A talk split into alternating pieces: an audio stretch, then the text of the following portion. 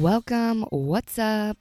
So, back in the good old college years, I worked a lot in group homes with adults with disabilities, and I got to meet some amazing people and learned a lot.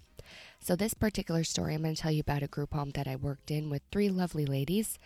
I was close with all of them, and one in particular, Bon Bon. She was an athlete who has autism. She loved to make jokes, was a jokester for sure loved to read. She was always into exploring new words and making stories out of them. Was super entwined with her surroundings and occasionally needed some help with life skills, tasks, or social skills, but for the most part was pretty independent and playful. She did Special Olympics every year for track and swimming, and her mom was always a trooper and helping her make sure she got there and supported her and always came up with, you know, great names along with Bon Bon. So overall, she was a definitely a team player.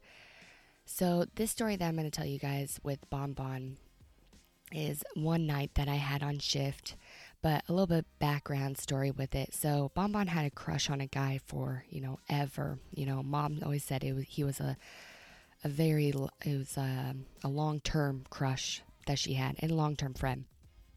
So his name was Ben, and Ben she had met at work who also has autism and they always talked about him, both of them, mom and Bon Bon. And I was like, I need to meet this guy because I need to, you know, visually see this guy. So I see him super tall and has glasses.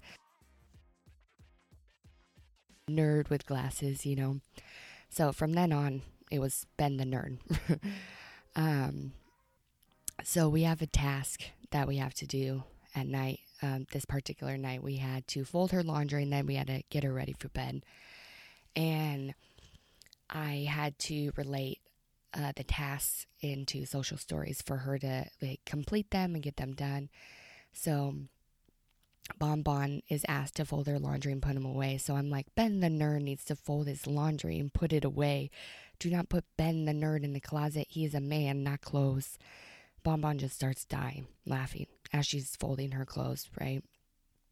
And she repeats after me and she's like, Ben, the nerd, you are not clothes, you are a man, you know? And so her laundry gets done, you know? And I'm like, woo, okay, next task brushing teeth. not her favorite, but we get it done every day. So Bon Bon grabs the toothbrush and starts laughing. And I'm like, oh no, you know, like anytime she would do something and start laughing, like it was she was about to pull a prank on someone.